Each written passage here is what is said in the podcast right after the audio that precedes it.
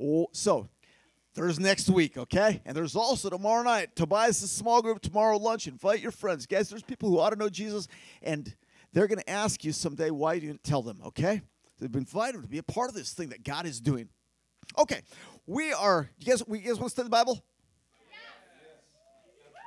Okay, who, who doesn't want to study the Bible?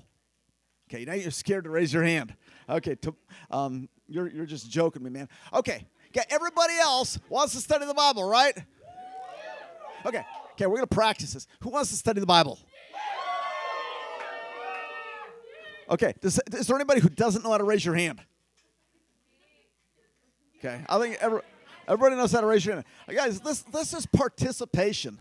This is this. I want you guys engaged in what we're doing here tonight. We've been going through the book of Luke, and you guys ever notice when you're reading through the Bible, you come across certain parts that you're going like, I have no idea what that means. You guys ever done that?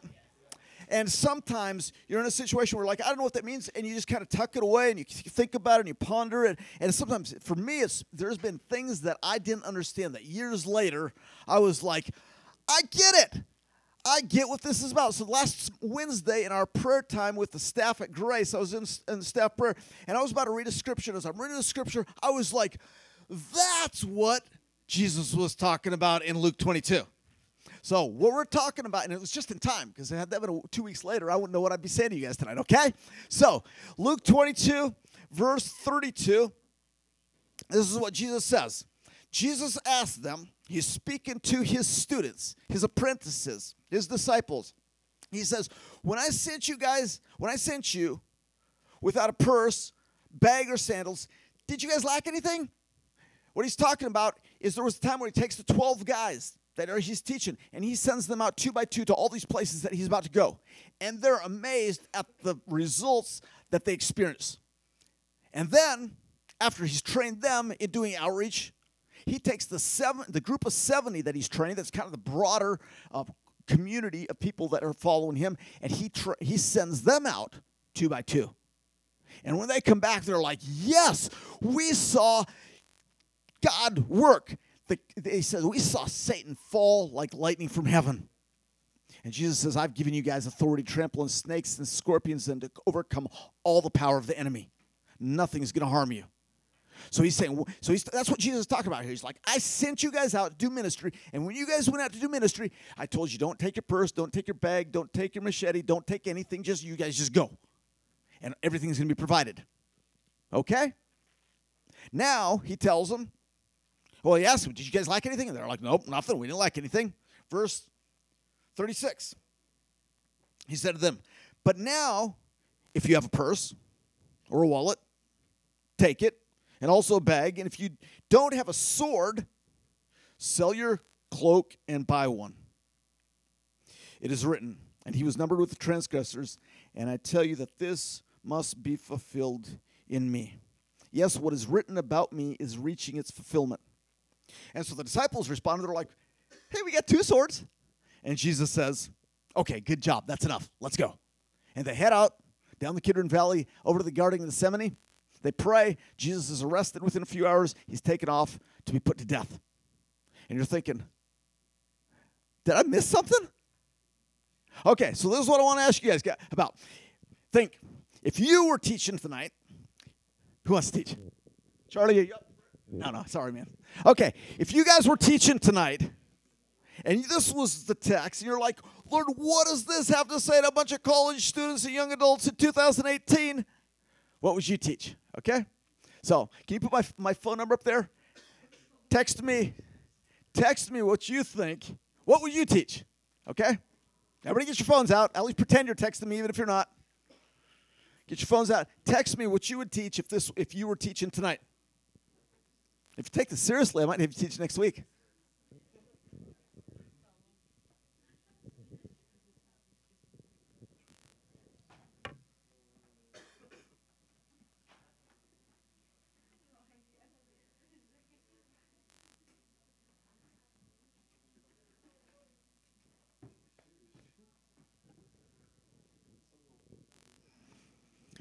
Okay, you guys can keep texting me, but I'm going to give you some hints, okay? You guys want some hints?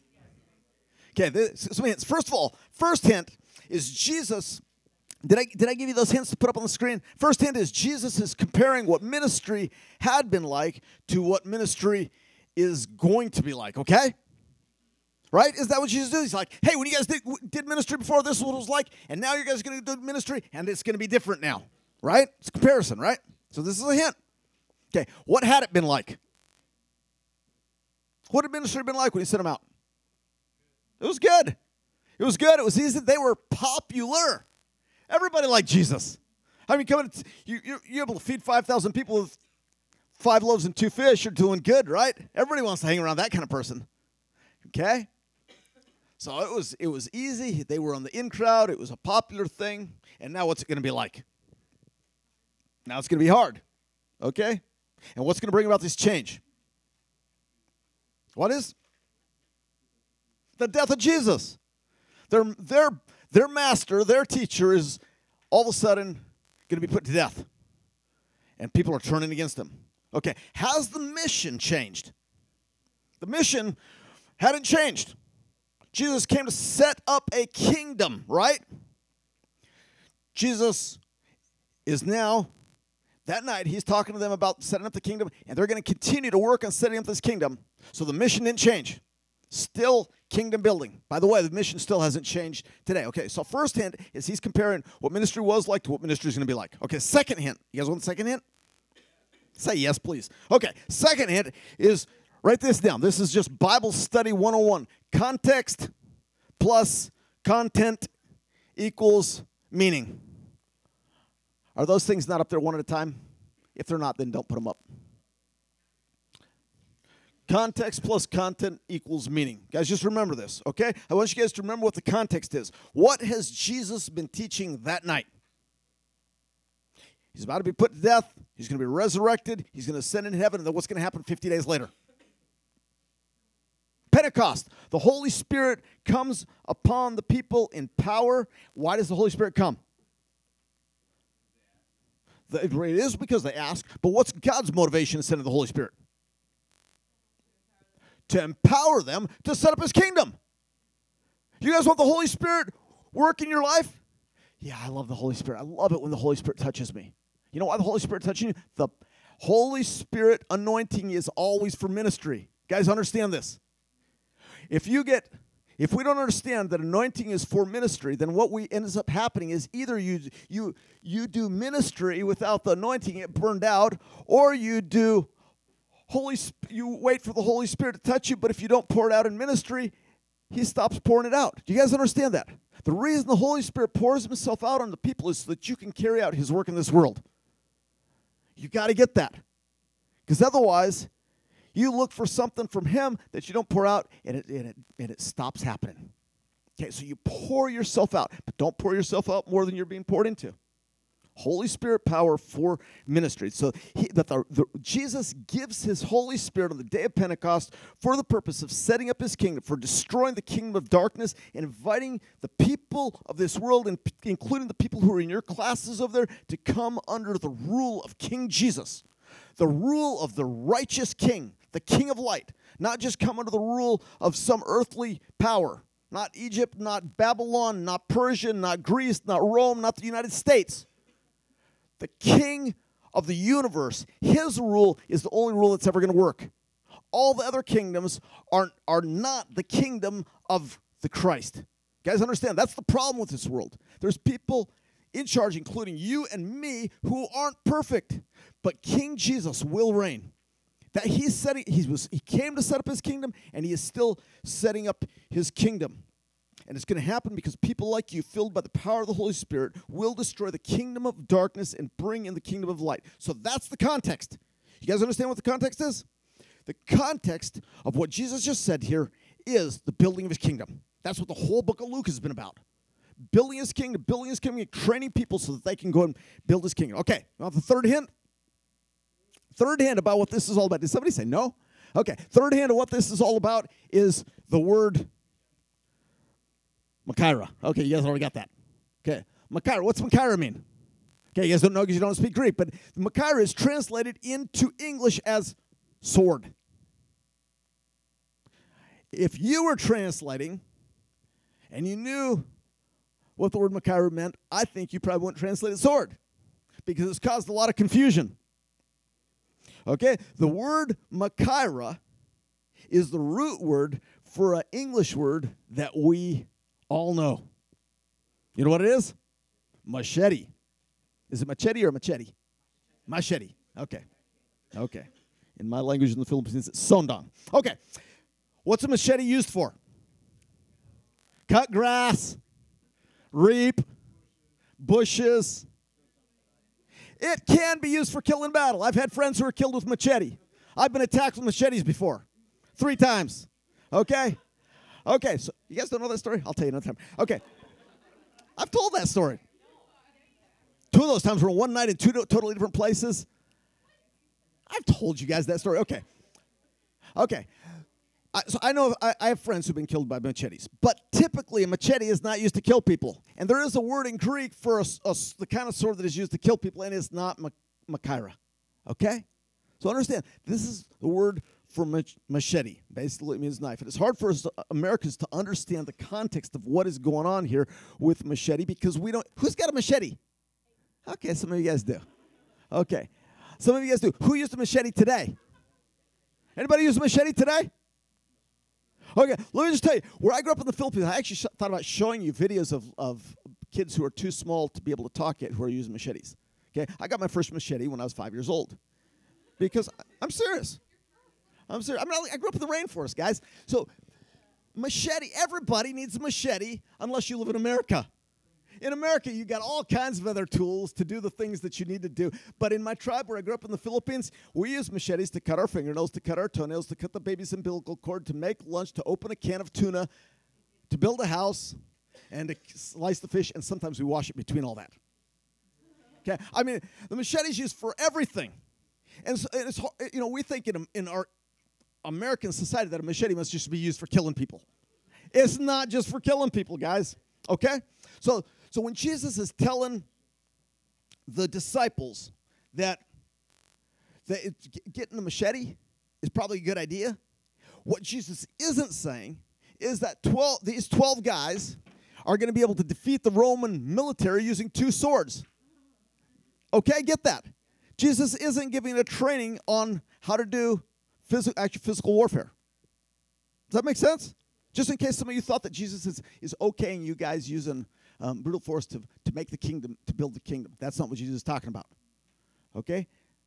Jesus is saying that the tide of popularity has turned against you guys, and therefore, you're going to have to, as it was before when you get out and did ministry, people prepared food for you. Guess what? They're not going to do that anymore because they're scared to be associated with you.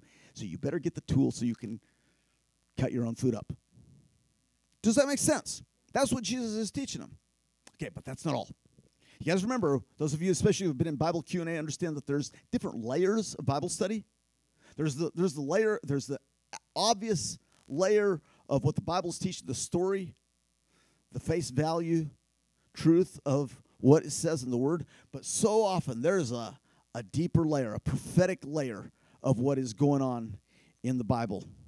So, is there anything that's being taught here at a prophetic level that Jesus is referring to that can be applied to our lives.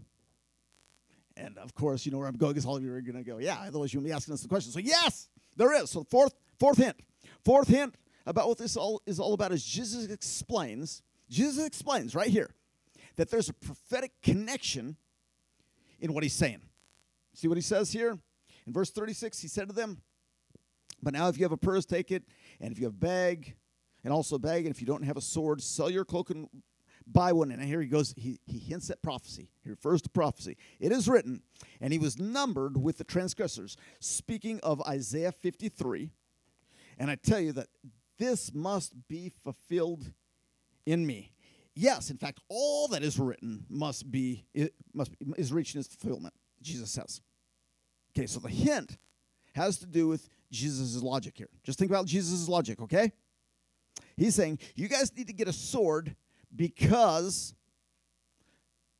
the scripture says that I am going to be considered a criminal. And you guys are associated with me. And so you need to fend for yourself. Not necessarily fighting with a sword, but having some tool to provide for yourselves. So where does it say that? Did you guys catch where it says that? Isaiah 53. Isaiah 53, verse. Well, let's read from verse 12. You got it up here?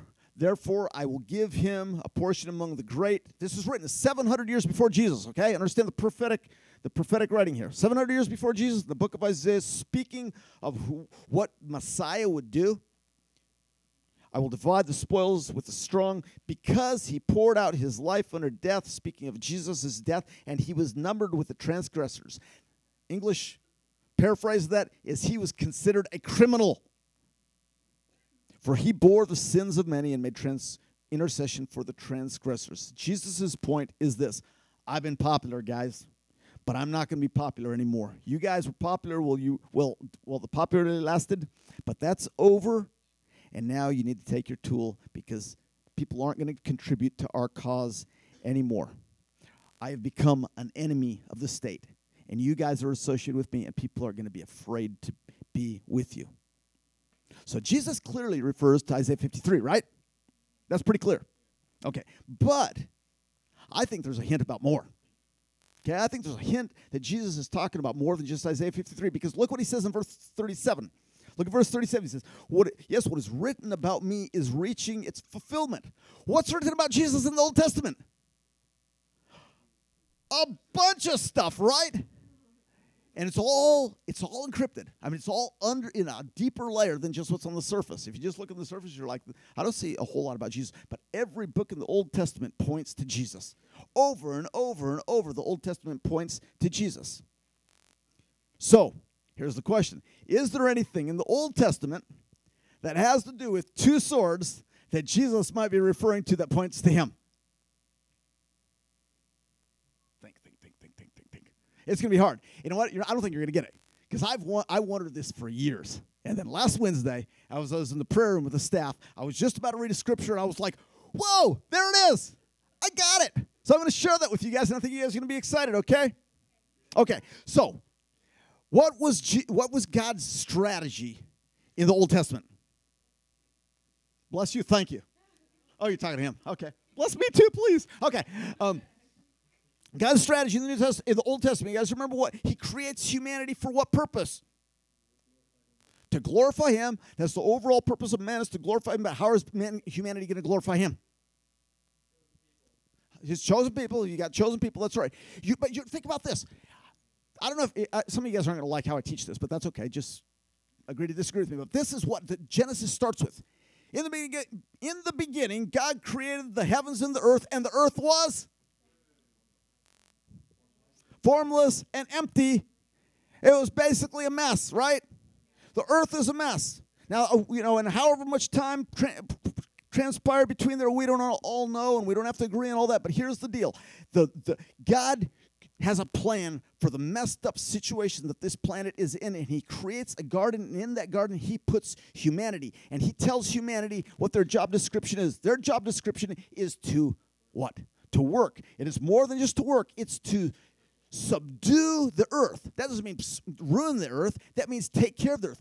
Take the earth under your control. Why does that need to happen? because the earth is not the way that it could be. It has not reached its maximum potential unless humanity does what it's supposed to do. Right? Are you guys okay with, with that? Anybody ready to cut my head off yet? Okay. That's what I believe that is the, the purpose of man to, to do something with what this planet would have been had it not been for humanity. So, of course, the devil's got a plan for humanity. He rips away the right to rule this wor- world from humans right? And the devil's got it. That's why when, when, when the devil speaks to Jesus, he says, You bow down and worship me, I'll give you the right back to, to, uh, to this planet back because I have the right to give it to anybody I want to. You guys remember that?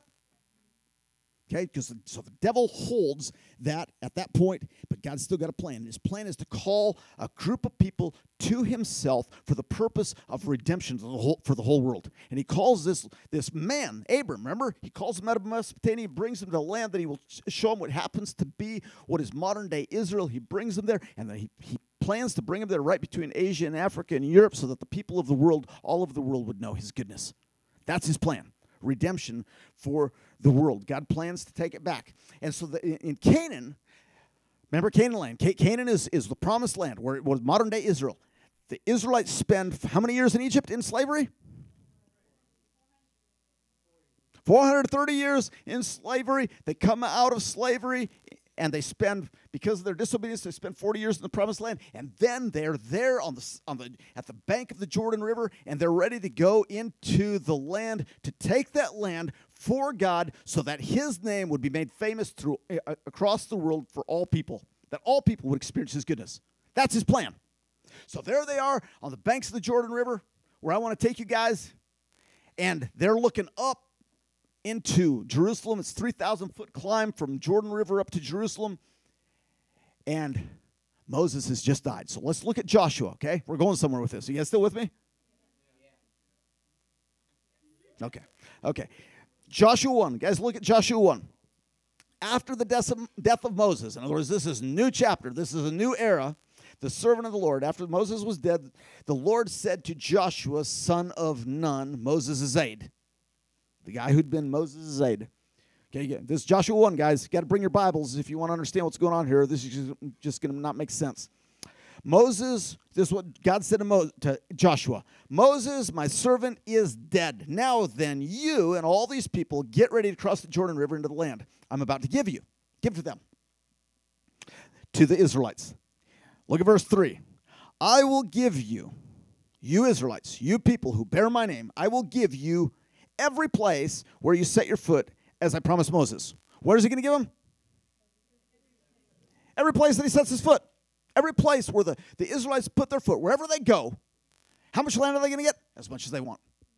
God's got a plan to give them everything, but they got to go take it.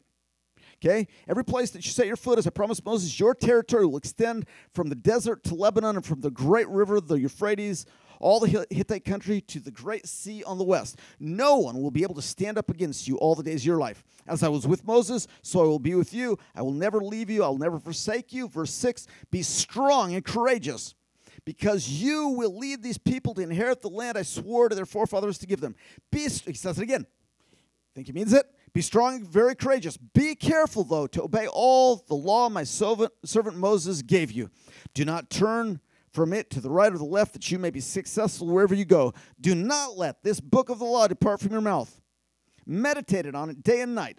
Why? So that you may be careful to do everything written in it.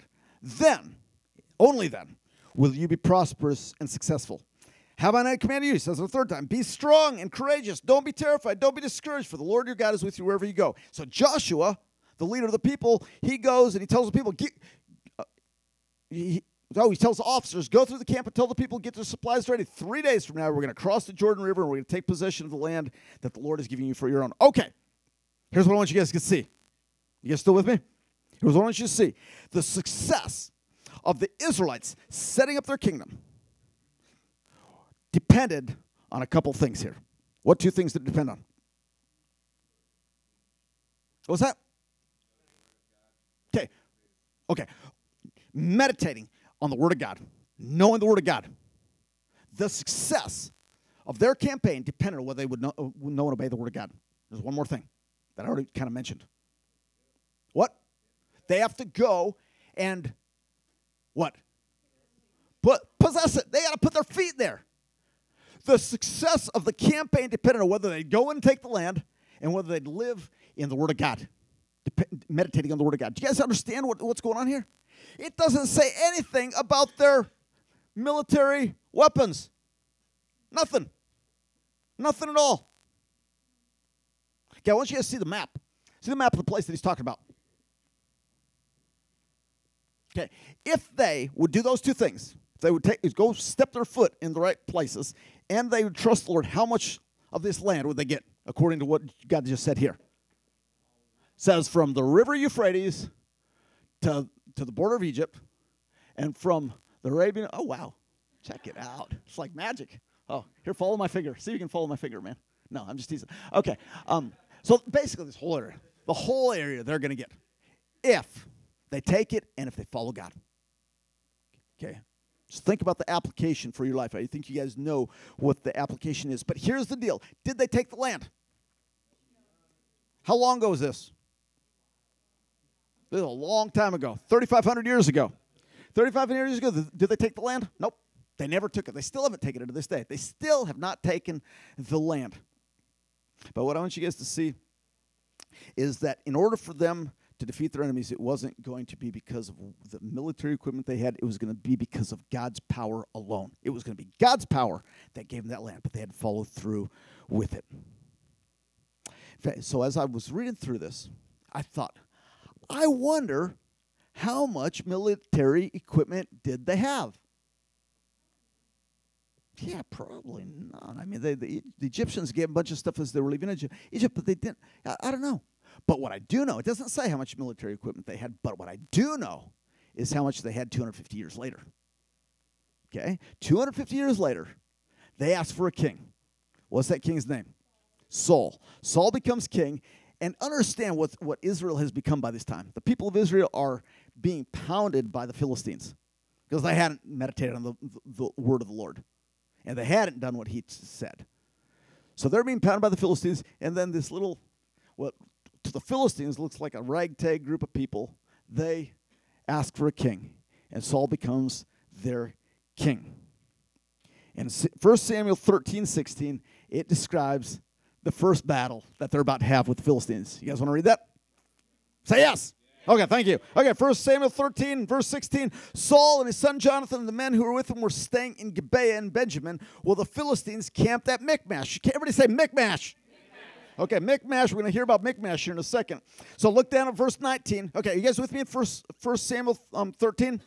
Okay, First Samuel that was 16. Now, now skip down to verse 19. Not a blacksmith could be found in the whole land of Israel, because the Philistines had said the Philistines are like they're being mean to the Israelites. And they're saying, we don't want the Israelites to have a blacksmith because then they're going to make swords for themselves and they're going to defend themselves and we won't have the power. So, verse 22.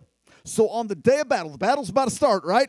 This is Saul's just become king and he's about to show himself really, really strong in front of all his people. And on the day of his battle, not a soldier with Saul and Jonathan had a sword or a spear in his hand. Only Saul and his son Jonathan had them. How many swords we got in Israel? Wow! Two swords. Now look at verse 23. Now a detachment of Philistines had gone out to the pass at Michmash. Can you show me the pass at Michmash? It's actually a valley at Michmash. It's this ravine. I want you guys to see the picture. I tried to I, I, I tried to get it on Google Earth, but I couldn't get as good of a picture, so we just got. What's that? I sent you. I sent it on the on the email that I sent you. Okay, well, he's looking up. Okay, they go to Michmash, and one day, so the, the, the, the Philistines are camped at Michmash. There's a huge ravine, and Saul, or sorry, Jonathan and his armor bearer on the other side. And one day, Jonathan, son of Saul, says to the young man bearing his armor, doesn't sound like he's got a lot of armor. He's got they got two swords in the military, and uh, there it is right there. Well, you can see. Okay, I, I don't think you guys can see very well. Sorry, that's not a very good picture. But this this is a gigantic ravine. I'm kind of like Grand Canyon style. It's not that deep, but it's it's you know way down. And they're on this side, and the Philistines are on this side.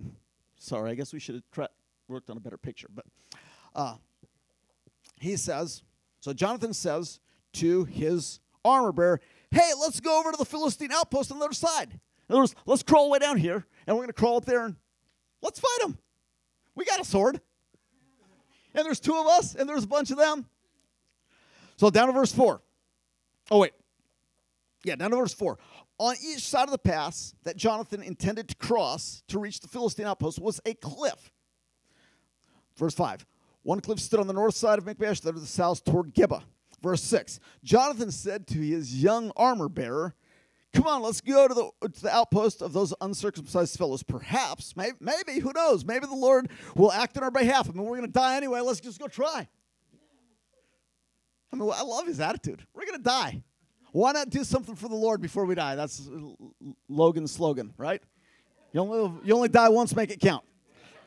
Um, Perhaps the Lord will act on our behalf. Nothing can hinder the Lord from saving, whether by many or few. In other words, if the Lord's really on our side, then it doesn't matter if we got a bunch of people or a few people, we can do what the Lord wants us to do. So let's go. Come on. Aren't you glad that He wasn't your boss? Verse 7 Do all that you got in mind, said his armor bearer. Go ahead. I'm with you in heart and soul. Verse 8 Jonathan said, Come on, then, let, then we will cross over to the men and let them see us. If they say to us, Wait there until we come to you, in other words, they, they look down in the ravine and they're like, Hey, you guys stay right there. Don't you guys move. Then we're not going up there. But if they say, Hey, you guys, come on up and fight us, we'll climb up because that will be our sign from the Lord that they've given into our hands, okay? This guy's brave, right? So both of them, verse 11, showed themselves to the Philippine out, Phil, not Philippine, Philistine outpost. Look, said the Philistines, the Hebrews are crawling out, crawling out of the holes they're hiding in. The, the men of, of the outpost shouted at Jonathan and his armor bearer, Come up to us and we'll teach you a lesson. Come on, come on, come on, come on. Okay, you guys know what that's like, right? Nobody's ever been in a fight before? Okay. Um, okay, so Jonathan said to his armor bearer, Climb up, climb, come on, come on, buddy, let's go. The Lord has given them into the hand of Israel. So verse 13, verse 13. Jonathan climbed up using his hands and his feet, and his armor bearer was right behind him. The Philistines fell before Jonathan, and his armor bearer followed and killed behind him. In that first attack, Jonathan and his armor bearer killed some 20 men in the area of about a half an acre. Then, so they killed 20 guys, these two guys, 10 each. They got one, well, they got one sword, but as soon as they kill one guy, now they got two swords, right? Armor bearer's got a sword now, and he's not having to fight with his fist. And they, they, they kill 20 guys, and then they're like, man, what's going on here? And the guys run.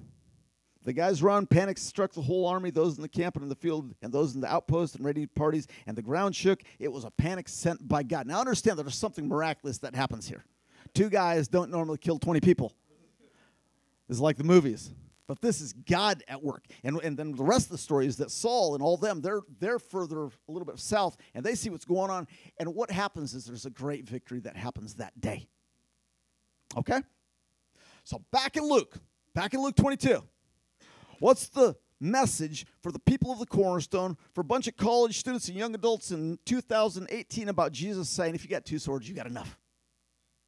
Is it possible that Jesus was thinking about what happened back there at Michmash? I think it's possible. Maybe he's thinking about what happened at Michmash specifically, but whether he's thinking about that specific thing or not, it's prophetic of what the kind of thing that God wants to do through his people who trust him. Now, let me tell you about what happened at Michmash in 1918. Does anybody know about what happened at Michmash in 1918? Does anybody know what was going on in Israel in 1918? In 1918, after 400 years of, um, of domination from the Turkish government, the British, because of World War One, and the British ended up being in war against the Turks. There was war that was happening. There was battles happening in Palestine, and the night before, a major battle was supposed to happen at Michmash. A guy named Gilbert, a commander, a young commander, a little bit older than you guys, who was leading some men. He had his devotions, and he opens up 1 Samuel 13, and he's like, "This is the place." This is the place that this happened 3,000 years ago. And he goes to his commanding officer and he says, I think there's a way that we can get up there without losing the lives of all of our men. And they crawl up the same route that Jonathan crawled up, and they liberate Palestine from the Ottoman Empire for the first time in 400 years.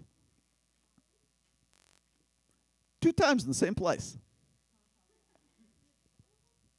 There, no, there were more. There were more down below. Yeah, there were, no, it wasn't. Yeah, sorry, but but yeah, it wasn't two swords. It wasn't just two of them. They actually had guns. But but here here here's the deal, guys. Jesus was about to release these twelve guys to take over the kingdoms of the world. That is his mission. The king will not have any anybody contending with him. He is going to be the ultimate king. He's going to release these guys into the world, and they say, Jesus, we got two swords. And Jesus' response is his response to all of us What you got is enough. What you've got is enough. You're going to use what you guys have to stay true to me and to build my kingdom. And so I just want to say, you guys here at the Cornerstone have battles to fight in your life that you do not have the equipment to win. You don't have the equipment to do what it takes to fulfill God's calling in your life unless He's in it. Are you guys listening to me? I don't know if you got two swords or two pencils, or what your degree is, or whether you got a car that runs or one that doesn't, or don't have one at all. God has given you guys enough to fulfill his mission in this world. The question is, are you going to trust him or not? Are you going to are you going to stand back and say, "God, I would love to do all the things that I'm dreaming of doing for you, but I can't because I don't have what it takes." Last year, uh, uh last week in our staff meeting, um, Pastor Gary asked all of our all the pastors to bring in their God-sized goals. I said, guys, come, let's just, let's just, we're to have an extra long staff meeting. We're all to share our God sized goals. What is God calling us to do? And my God sized goals, the things that I feel like God's calling me to do, are so big that there is no way in the world that I'm ever to get all the money and all the resources to do that unless God's in it. But I know God's in it. I mean, God's given us everything that we've asked for. I was like, I mean, just you guys know the stories. Think about all the things that we're doing with this group of people. We're changing the world, guys. And I just want to say don't let the lie stop you that you don't have what it takes. You guys have what it takes. 2 Peter 1 3. His divine power has, past tense, given you people at the cornerstone everything that you need for life and for godliness through your knowledge of Him who called you by His own glory and goodness. What's stopping you from doing what God's calling you to do? If God's calling you to do something, I mean, Jessica's opening an orphanage in India. Sudanshu's opening up a cornerstone in Pune, India. We're doing ministry in Japan. We're trying to build a school in the Philippines. We've got so many things that we're trying to do. And there's no way we're going to sit back and talk about the things that we don't have. Because if God's in this, He's given us what we need, and we just need to go take the land. And guys, I, am saying you don't have to talk, do India or the Philippines or Japan. How about UTA? What is it that you want to see God do at UTA? And why aren't you saying, Here I am, send me? I know that all of you, deep in your heart, want to see the people at UTA come to Jesus. And you're just wondering when God's going to send the resources to make it happen. You got the resources in your hand. You got it. What are you waiting for? Now, maybe it's not UTA, maybe it's your workplace. And just remember faithful and little, faithful and much. Whoever can be trusted with very little that they have, and you're like, well, I don't have anything. Yeah, you got, you got breath. You got people sitting next to you. You got opportunities. Whoever can be trusted in those little things will also be trusted with much. Who wants to be trusted with much? I mean, if, yes, thank you, Thomas. I, Thomas, I hope you make $10 million before you're my age. And I hope you give nine and a half million of it away to help the people of the world. Guys, this is what we're about. We're changing the world. You are changing the world. You didn't, you're not here to sit and listen to silly me. You're here because God's calling you guys to something. And the truth is that all of us sit back and we just say, just say I feel so inadequate. Join the club. I feel so stupid half of the time. I feel so inadequate. I feel like God, I can't do this. I don't even know if the I don't. How am I supposed to do all things you're calling me to do? And I'm so far past that. Like I don't even care what they think of me anymore, because we're changing the world. I mean, I was scared. You guys, you guys know some of you know the story back when you know was 18 years ago that I became a pastor. I'd been pastoring for a long time. But 18 years ago, Gary didn't ask me to be a pastor. He just asked me to take over singles ministry. And then later I find out that I'm a pastor. I'm like, that's not fair. Because I would have said no. Because I was scared, because I felt inadequate. I just want to say, His divine power has given you everything that you need for life and godliness and to fulfill the calling that He's called you to. No weapon formed against you guys is ever going to prosper. You will refute every tongue that accuses you. This is the vindication of the Lord. This is the heritage of the Lord, he says, for those who follow him. You guys have what it takes. No king is saved by the size of his army. No warrior escapes by his great strength. A horse is a vain hope for deliverance. A machine gun is a ho- vain hope for deliverance. Despite all its great strength, it cannot save. But the eyes of the Lord are on those who fear him, who put their hope in his unfailing love to deliver you from death and to keep you alive in famine. Our hope is in him. He is our hope and our shield. In him our hearts will rejoice. Amen? You have what it takes. Say, I have what it takes. Let's do it. I don't know what it is, but God's calling you guys to do what He's calling you to do. Now, that means going to school, that means doing your jobs, that means washing the dishes back at home. I mean, it's lots of small things too. God's calling you to do Not just big things for Him. He's calling you small things for Him. He's calling you to do everything for Him. So let's follow Him. Guys, let's stand up and let's pray. Lord Jesus, once again, we're just offering ourselves to you. We recognize that you've given us everything that we need to accomplish the purpose that you've called us on, the mission that you've called us on. And so, Lord, I'm asking that you wouldn't let any person in this room be satisfied with the muck that the world offers. And Lord, if you'll lead, if you'll just lead us, we'll follow. And we're coming close to you. And you promised if we come close to you that you'd come close to us. So would you guide us, Lord? Would you show us what's next? Not just business as usual, not just doing the same things that we've always done because we did them last week and last year, but that we'd step in new territory, that every person here would step in new territory and say, Yes, Lord, I'm following you. And tonight there's some people in this room who need to say, Jesus, I'm going to surrender my life to you. I don't usually do this, as you guys know. I don't usually ask you guys for a public commitment, but guys, I'm asking you guys for a public commitment tonight. If there's somebody here who's never said, Jesus, I'm following you with my whole life, I just want to ask you to raise your hand right now, publicly. And I'm not saying everybody, every head down and every eye closed. I'm saying everybody can look around. Is there anybody here who wants to follow Jesus with their own life, who's with their whole life, who's never said it before? Okay, Ryan, come up here. Anybody else? Yeah, you can clap for him. Clap for him. Okay. Is there anybody else who's saying, I, I want to publicly make a statement that I'm following Jesus with everything I got? Okay, guys, let's just pray for Ryan. Father, would it be that Ryan would live every moment of his life for you? Today, he's dedicating himself to you heart, soul, and mind, and strength, everything for you, Lord. Would it be that you'd speak to him and lead his life, and that you'd grow him up, raise him up to be a man of God that would affect the world? Bless him, oh God, and bless every, pe- every person here. In Jesus' name, amen. Guys, we're dismissed. Thanks for being here.